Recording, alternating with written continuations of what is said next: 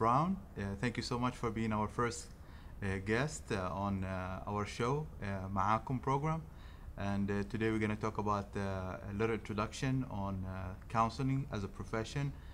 so if you can tell us a little bit about that, what counseling is all about and how it's different from other professions. Okay. Well, thank you for inviting me and, and, having me, and I'm glad to help you out. And hopefully, I'll provide you with something that's helpful to your viewers. Thank you. Uh, but the, the counseling profession is unique. Um, there was at one point, it was very hard to discern how counseling differed from other similar professions. So when we Mhm. talk about similar professions, we're looking primarily at social workers, psychologists, Mhm. psychiatrists, and we can even throw marriage and family therapists in there. Mhm, mhm. So some of these are unique, maybe to the United States.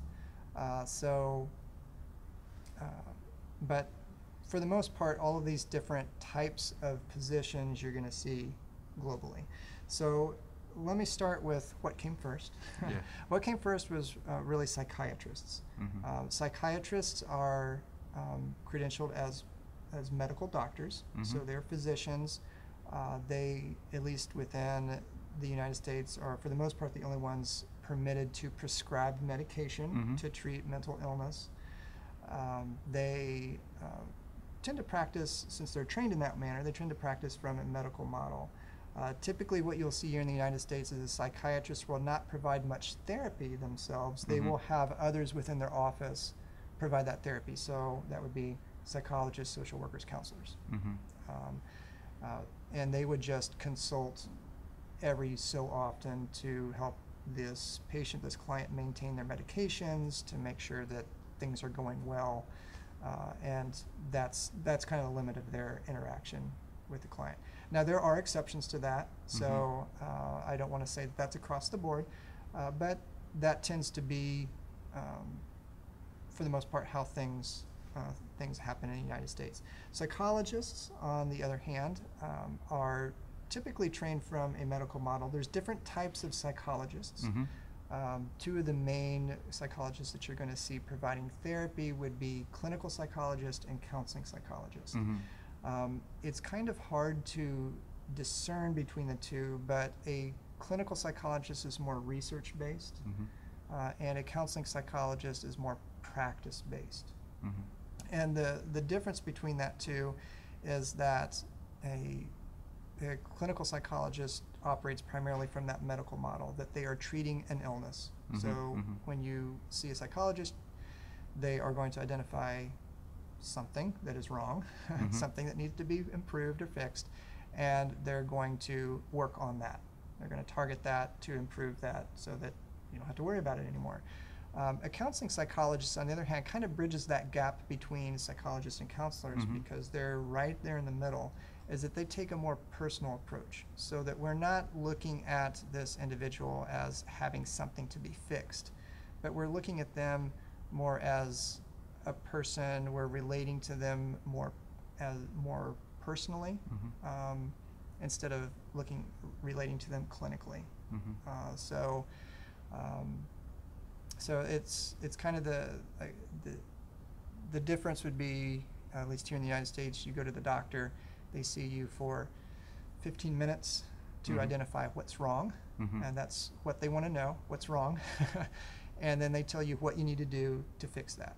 And it's usually medication. And it's usually medication, but it could be, uh, again, there's this influx of wellness or preventative medication. So this would, you know, the, or preventative maintenance, so to Mhm. speak, that would say, okay, you need to do some medication, but you also need to start exercising more. You need to improve your diet. You need to stop, you know, stop smoking. You need to stop drinking. You need to s- stop doing things or start doing more Mhm. things like eating less red meat, eating more vegetables, Mhm. kind of thing.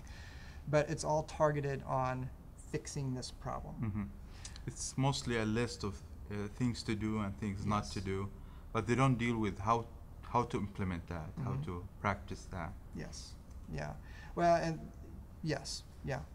That's that's true. There's not as much focus on how to implement that. That is given over to either the nurse that works within the doctor's office because there are clinical nurses that can provide a type of counseling for that, um, Mhm. or they would be turned over to a social worker. Mhm. Um, and a social worker, in this, in this sense, uh, would um, counsel an individual, would work with an individual to connect them with community resources, state resources, federal resources, in mhm. order to get them to help them get the things that they need. Mhm. Um, so that could be financial resources, it could be food, it could be um, health care, it could be education, um, uh, family support. Uh, the, the list goes on. Uh, Mhm. there's uh, lots of different needs out there. Mhm. So that, that's typically what their job, job is. Mhm. Now, the social work tends to have different levels to it, so when you get into the higher levels, you're going to see more of the counseling process similar to what you see with psychologists Mhm, and mhm. counselors. Um, the lower levels of social work are more about um, what we would say case management as far as making sure that they have these clients have access to the things that they need to function Mhm. um, Mhm. or to to get by day to day. Mhm. Mhm. Uh, marriage and family therapists are a newer profession. I mean, it's been around for a while as far as working with families and couples, uh, but um, marriage and family as a profession is fairly new, um, and it is it's very similar to counseling. Um, in fact, when you break counseling down, there's different types of counselors, so it's kind of hard to differentiate the, the marriage and family therapists, except when we talk about the theories, there's a whole group of theories called the uh, family system Mhm, theories, mhm. and they tend to operate exclusively from those theories, Mhm. uh, and they tend to work more with families and couples than Mhm. individuals. Yeah. um, Family system. Yes, yes. And um, counselors, on the other hand, tend, not all the time, but tend to work a lot with individuals, Mhm. Mhm. um, then also with couples and, and families as well. But Mhm. it's it's potentially a different approach. Okay. Uh, so the idea is that the counselor would walk alongside someone to help them resolve some kind of concern, or to help them to you know to connect them to resources to help them improve their day-to-day life. Mhm. Can you tell us a little bit about the training required for each profession, uh, as far as how many years in college, how many hours uh, for practicum? Okay. Uh, eh, well, um, and that's going to differ by profession, of Mhm. course. So let's start back with psychiatrists. Uh, being a medical doctor, at least within the United States, you would need to obtain a four-year undergraduate degree, Mhm. uh, and then medical school would come after that. And typically, medical school is another four years. Okay. Uh, once you graduate with your uh, with your medical degree, um, then you have some. It's called residency, but it would be basically hands-on training, Mhm. um, closely supervised hands-on training for several years after that, and that the time of that residency depends upon what type of specialty you're going into. Mhm. Um, Mhm. psychiatry, for example, is probably going to be about a three-year residency. Mhm. Mhm. Um, some of the more specialized things, such as um, Chemical dependency. um, well, not so much chemical dependency, but more uh, like plastic surgery. Mm, mm. Um, that is um, because it has to be so precise. Uh, that is, you know, that that residency might be five or six years. Okay. Um, trying to think, uh, maybe a neurologist, uh, someone who, you know, or, or a brain surgeon would require more training mhm. than, or the residency would be longer. Uh, so it, it, it really depends upon the specialty that you would go into. Mhm. Um, psychologists, uh, again, there's there's some variation there, but you have to have a required four-year undergraduate degree Mhm. uh, to get a bachelor's degree, and then after that, um, in some schools you can apply directly into a psychology program, uh, and that typically is a five-year degree Mhm. program.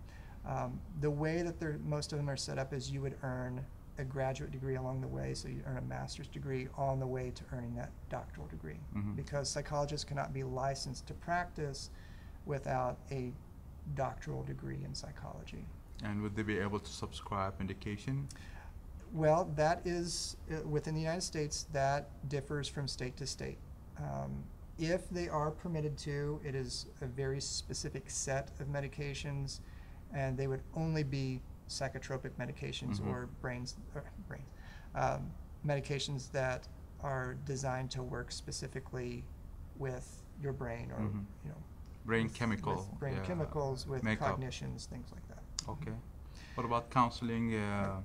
Couns- yeah, counseling is a again four-year undergraduate degree, uh, and then you need to obtain a master's degree, Mhm. uh, which is a graduate level degree.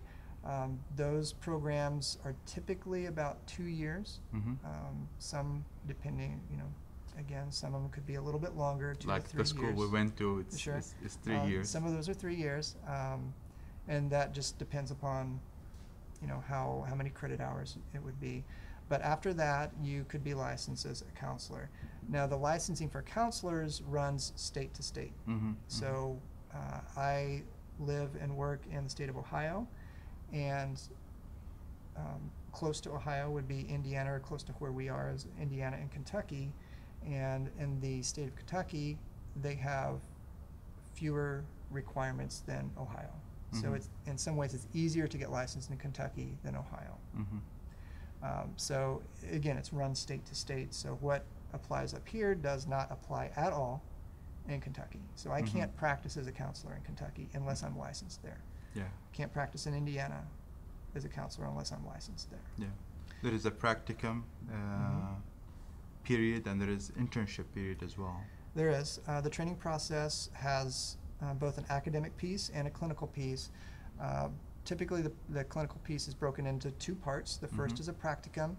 Uh, most, if you go by accreditation, uh, as opposed to the state requirements, go by accreditation, it's a 100 hours of practicum. So that would be 40 hours of direct service. That would be working with a client. Mhm. And then 60 hours of general, it can, general um, service could be